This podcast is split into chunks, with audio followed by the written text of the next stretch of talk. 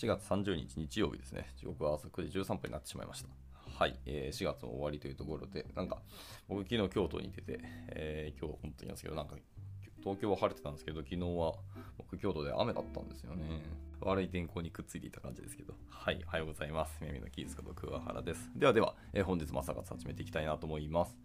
えー、本日はですけども、ちょっとすみません、昨日、おととい3日かな ?3 日連続で朝活をちょっとサボってしまって大変に申し訳ないんですね。はい、今日からまた頑張っていきたいと思いますが、えっと、えー、今日はですね、まず技術的な記事探してたんですけど、気になったのは技術じゃない方の記事になってしまいますが、えー、As I use I don't want to という記事を、えー、今日はちょっと読んでいこうかなと思っております。なんか平たく言うと、なんかユーザーストーリーについての視点を逆転すると面白いんじゃないのみたいなところの記事だったらしいので、まあその辺を読んでみようと思ってます。はい、じゃあ、えー、早速いきましょう。えー、タスク思考のユーザーストーリーというのは価値とコストを混同してしまうため製品の決定を、えー、誤らせることになりますと。しかしこのようなユーザーストーリーをより大きく考えるためのツールである、えー、逆ユーザーストーリーに考える、え変えることは結構簡単ですと。うん。で1997年に発明されて以来ユーザーストーリーはどこにでもあるものになりましたと X として私は Z ができるように Y が欲しいというようなシンプルなフォーマットは数えきれないほどのソフトウェアチームが顧客に提供する価値に集中し続けるのに今すごく役立っていますと。はい。理論上はっていうふうなところですね。理論上は役に立ってるけど、現実としてどうなのっていうところですね。はい。で、スクラムのマニュアルやえアジャイルコーチっていうのは、え何十年もの間、プロダクトオーナーにこの形式を叩き叩き込み、ユーザーストーリーとチケットがほぼ同義語になってしまったほどですと。うーん、そうなんや。自分たちの仕事をスクラムプロセスに当てはめようとするあまり、チームはユーザーストーリーが何を成功するためのものだったかっていうのを見失ってしまいました。でユーザーストーリーは、ユーザーとして利益を得るために目標を達成したいっていうところまで、えー、ユーザーとしてツールを使うためにタスクをこなすようにしたい、などなどみたいな感じですね。はい、あのページを見ることができるようにボタンをクリックしたりとか、限定特典を受け取れるように E メールを入力したいとか、フォームホゲホゲの 5, 5行目を入力するためにフォームホゲホゲに入力記入したいとか、というように、 so what、えー、 so what、so that ですね。はい。さえも、えー、完全に欠落していることがまあありますと。本来の目的がちょっともう崩壊というか、瓦解してきてる感があるというとこですかね。で、えー、本当はね、えー、製品を使いたいとは実は全く思わないと。理想的なユーザーエクスペリエンスは、え、何もせずにゴールに到達することですと。で、オリジナルのユーザーストーリーの形式は、えゴールに純粋に焦点を当てることで、えこのことを思い出させてくれました。えタスク思考のユーザーストーリーは、えゴールを作業に置き換えています。え利益を得ることなく全てのマイナス面を解決しますと。え幸いなことに簡単に解決することがこれはできますとで。ストーリーを反転させればいいんですってお話ですね。はい。で、ここからが本題に入りますと。えー、次の章ですけど、まず本題の章1つ目は、えー、What's so bad about tasks ですね。タスクの何がそんな悪いのかというところですね。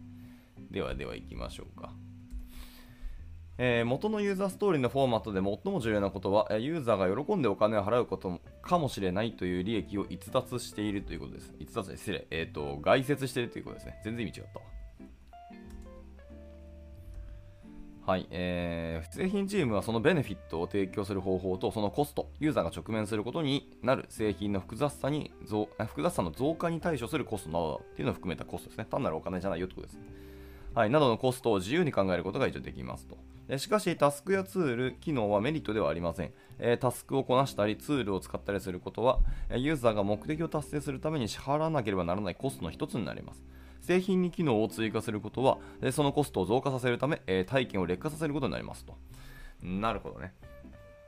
一概に機能追加っていうのが便利になったりユーザーメリットになるかっていうと実はそうではなくむしろそのコストを増加させることも意味するので、え体験を劣化させることになるよっていうのは言ってますと。まあ、一概に全部そうだとは言わないですけどもちろん。できることとどういう恩恵を得るかっていうのもありますけど本質的には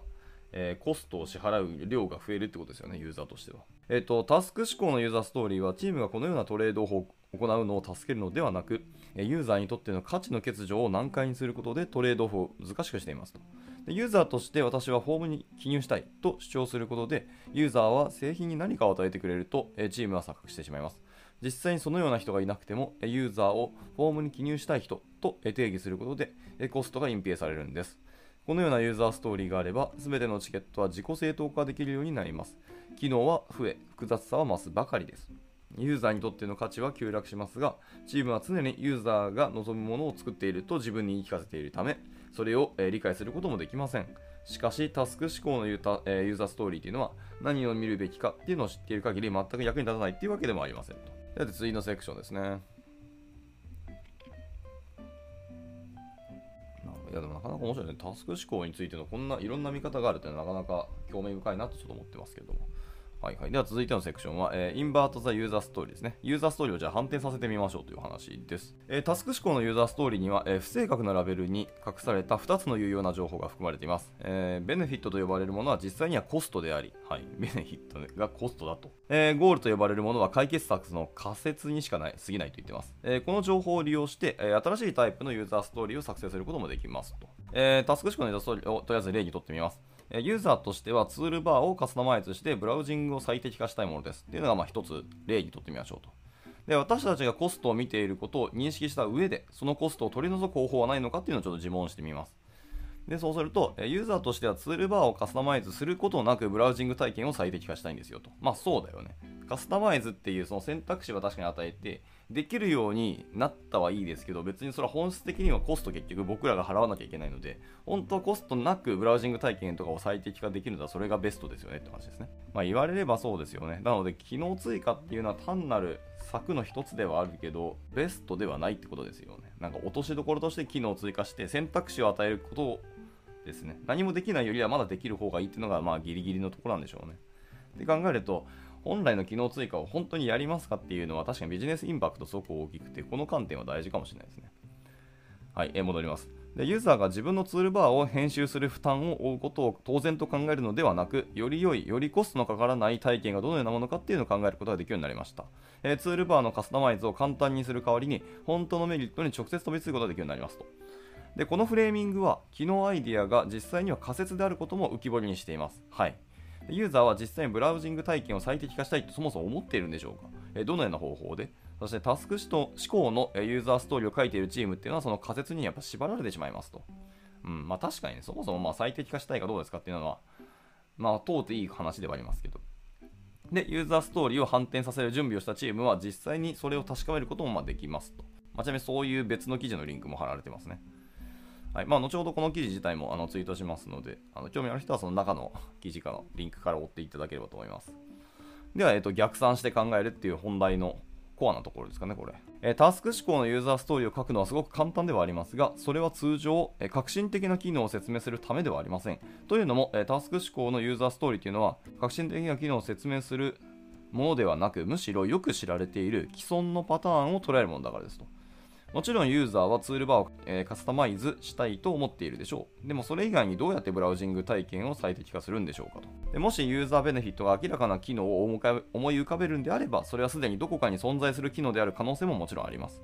しかし他の機能と同様にそれはコストを表しています、え、既存のコストっていうのはペインポイントを見つけるのには最適な場所なんですよ。で、えっと、競合の真似をするのではなく、ユーザーストーリーを反転させたチームっていうのは、え、競合に先んじる機会っていうのを見出したんですよと。で、Amazon はプレスリリースでそのペインポイントを、え、強調する際に同じようなアプローチをとっていますが、少し言い回しが違いますよと。今日クライアント、顧客はみたいな言い方をあの Amazon はよくするそうですね。まあでもこれは、まあ、Amazon だけじゃなくていろんな CEO の方々の発表を聞くと使ってる気はしますけどね。まあでもペインポイントを強調、こういう言い方で使うんですね。は、で、まあ、僕らの製品とかツールはみたいな話につなげるんでしょうね。で、今日顧客はブラウジング体験を改善したい場合、えー、ツールバーをカスタマイズしなければならないというのはわざわざ作るべき機能というよりもずっと苦労しているようにやっぱり聞こえてしまいますよねと。で、バックログに新しいチケットを追加するラッシュを中断することは今や市場で製品を革新し、えー、差別化するチャンスに一応変わっています。っていうので、えーと、この記事は締められておりました。はい。なかなか面白い発想とか転換でしたね。あのユーザーストーリーを反転させるっていうの。まあ、言われてみれば確かにっていうのはありますし、まあ、結局は本質とか、まあ、クリティカルシンキングとは言わないですけど、なんかそれに通ずるものはあるかなって気はしました。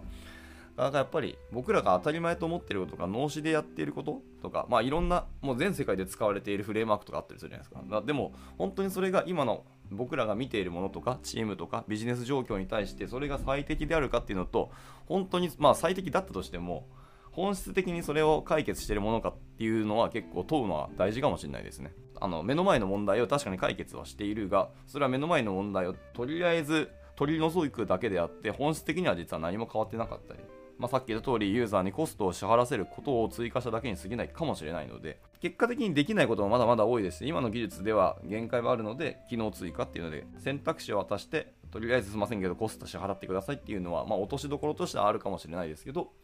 常にでもこの視点この観点で物事を見たり捉えていくっていうのはすごく大事だなっていうのを改めて感じました。でそういう意味ではなんかいい記事だと思いますね、まあ、ビジネスと、あのー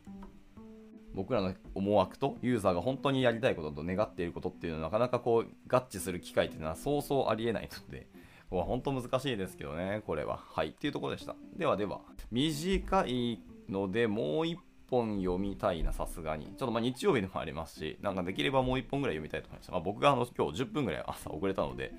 えー、別の記事読みたいですけど、どうしようかな。で、は、ちょっと、別の記事読みたいと思いますが、ちょうどよくこうあのコードとか画像とかが少ないのが見つかったので、ちょっとやりたいと思います。はい、じゃあ続いての記事ですけど、えー、WYSIWYG、えー、WYSIWYG PT ですね。だから WYSIWYGPT って読むのがいいのかな？はい。あの、WYSIWYG っていう、あの、いわゆるリッチエディターのツールがあるじゃないですか。あれと GPT ですね。後ろの文字を掛け合わせてますね。っていう記事です。えー、WYSIWYGPT ととりあえず今回読みます。はい、ちょっとこちら読んでいきましょうかね。まあ、いわゆるその WithWeek とかとあの GPT、AI を組み合わせたお話だと思いますね。はい、では行きましょう。今月初めに GPT-4 が発表された時、あるデモが大きな話題となりました。えー、ナプキンに Web アプリを描き、それを動かすための HTML、CSS、JavaScript を AI に作らせるというものですと。なるほど、ナプキンに書いたんですね。まあ確かに今、ペットが画像を貼られてるんですけど、まあ、これであの作ってみてよっていうふうに AI に投げてみたと。で、このため、ウェブ開発者にとってはゲームオーバーであり、まあ、もしこれができるんだったら確かにゲームオーバーですよね。えー、ウェブ製品を構築するための全ての作業が間もなく機械によって行われるようになるだろうというニュース項目や、えー、ブログ記事が雪崩のように、まあ、現れましたとで。どんな人でもその仕事をこなせるようになる。必要なのはチャットボットに適切な質問することだけなんだというふうなのがまず冒頭で言ってますが、まあ僕はそうは思わないけどな。まあ、もちろん自動生成されたコードをそのままウェブとかブラじゃサーバーに上げたらそのまま動くかもしれないですけど、まあ、保守性とかメンテナンス性も結局それも含めて機械に投げるってことはできなくはないんですけど果たしてそれをでもうサーバーに上げるそもそも知識とか技術とか、まあ、それもどうなんでしょうねそれすらも教えてくれると思うしそのインフラ周りとかサーバー周りの設定とかあとデータベースの設計とかっていうのも多分今機械の方が早いし正確なんじゃないですかね。いろんな人がもう書いてる通りで、そういうインフラ周りとかはもうほぼ確定してくるものですよね、やり方とか、システム構成とかっていうのは、ほぼ確立してくるので、まあ、そのケースバイケースっていう条件だけをうまいことをプロンプトに伝えればよいというのは確かにそうかもしれないですが、そのプロンプトを考えられるのはやはりエンジニアじゃないかっていうので、まだまだ、えー、僕らの仕事完全なくなるとは僕は思ってないですけど、まあ時間の問題ではありますね。はい、ごめんなさい、えー、余談です。じゃあ、えー、本題に入りますけど、セクション1ですね、えー、目に見えるものが手に入るかどうかっていうところです。えー、これはとても古い考えであり、え夢になりますと。はい、目に見えるものが手に入るというのはもう夢ですと。私がソフトウェアを作り始めた頃、えー、ビジュアルベーシックがありましたが、これは視覚的なインターフェースでボタンやフォーム要素をドラッグドロップすることで、えー、フードの下でコードを作成しましたと。で、えーと、ボーランド C ボイラーも同じでした。いや、ボーランド懐かしいですね。僕 C 言語書いてる時にかなりボーランドにお世話になったんで。えー、そしてネットスケープコミュニケーターは、えー、ウェブページを構築するための WYSIWYG ですね、えー、What you see is what you get ですね。というエディターである、えー、コンポーザーというのが搭載されていました。えー、マイクロソフトフロントエンドページも、あフロントページも同様で、マクロメディアドリームウィーバーですね。ドリームウィーバー懐かしいな。っていうのもそうあ同様でしたと。で、これらの Web ツールには作成されたコードがひどいものであるという共通点がありました。えその理由はツールが悪いわけではありません。Web 製品の、あ Web ベースの製品をグラフィックから始めると、大体1つの状態に限定されてしまうからになりますと言ってますね。もう一個だけ余談すると、さっきナプキンで書いたって言ってましたけど、確か、もう Figma のプラグインで、あの Figma 上で書いた Web デザインとかをそのまま React コードで吐き出すっていうプラグインが確か出てきてましたね。もちろんその吐き出されたコードが、えー、クオリティはであの React の観点でいくとコードの質は結構低かったんですけど、まあそれでも一応できるっていうのを発明された方がいて、いやついにそうきたかって感じですよね。というので、まあ、どんどんそういう自動化するっていうのは、はい、今も加速してるんだろうなとはもちろん思いますね。はい、では続きまして、えー、ウェブ用に物を作るということは、えー、見た目と機能を分離するということですよっていうのが次のセクションです。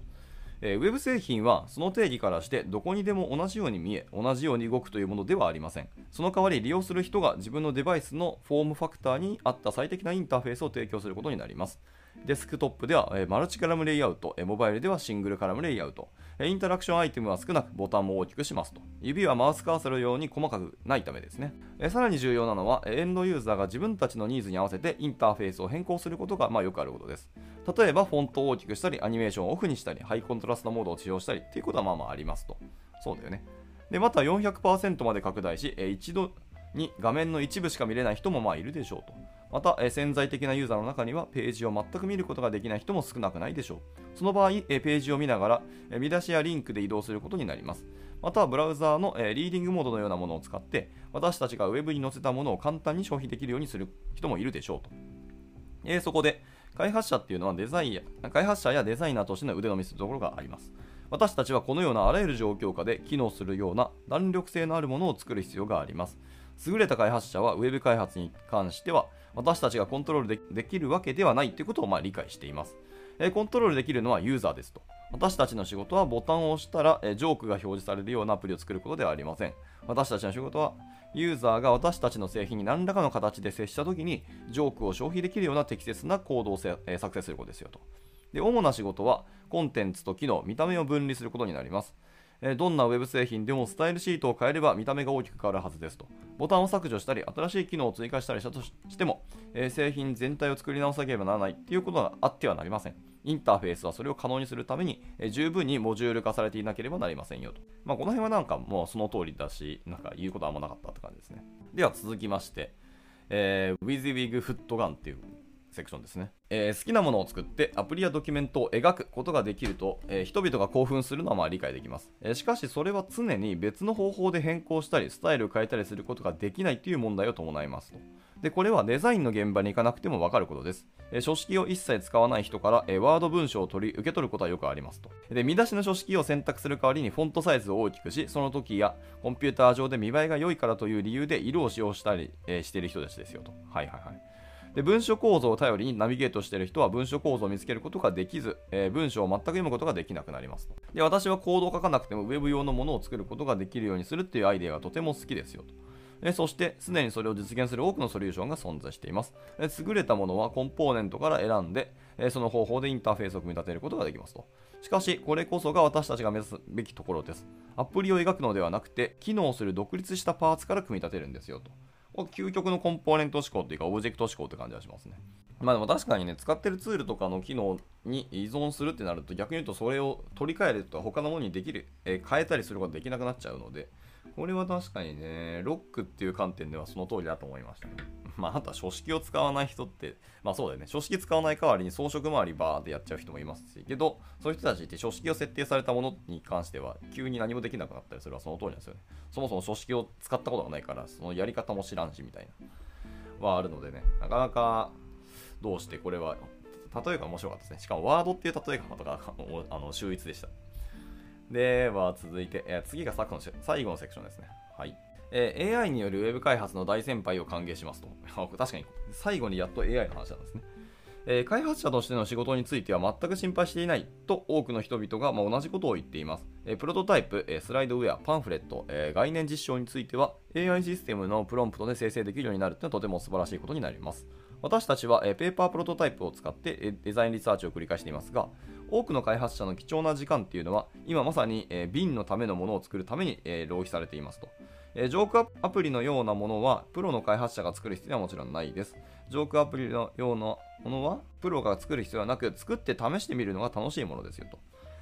まあそういう人たちがやればいいと。で、ハッカソンや、え退屈で時間があるときにやるようなものですと。はいはいはい。ハッカソンは退屈で時間があるときにやるのあ、そうなの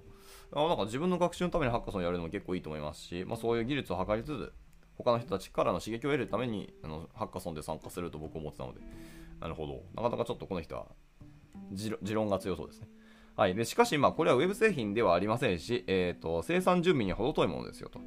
えー、この先は気になりますね。私は Web 開発を民主化することに大賛成で、Figma や、えー、Canva などのブラウザのベースのツールっていうのが今すでに行っていることを見るのが大好きですと。ちなみに Canva ってもう AI 機能が搭載されたらしいですね。昨日ちょっと僕学生から教えてもらって、あ、全然進化してんじゃんってのでちょっと改めて使ってみようと思いましたけど。はい。で、私たち、は、え、人々がアプリを描くことを可能にすることをできるように、そういうツールを作ることができますと。はいはい。そのアプリを描くっていうのはコードを書いてアプリを実現するっていうんじゃなくて、そのアプリを自分たちでカスタマイズ、ユーザーがですね、できるようにするためにいろんなものを拡張していくってことですよね。で、そういうコンポーネントをいろいろ作って、ユーザーが画面上でホイホイ手を動かしてアプリを描くっていうところですね。ようにするってこと。そういうツールを作ることが我々はできますと。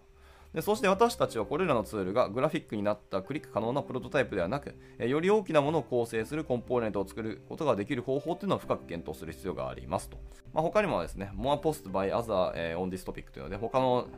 記事のリンクがポイポイと貼られてますので、まあ、興味ある人は見てみてくださいと。一応タイトルだけ読むと、えー、Can you use JATGPT in Web Design?、えー、More importantly should you? って言ってますね。っていうのが一つ目の記事と、もう一個は、The End of Front End Development っていう別の記事ですね。あー、The End of Front End Development ですね。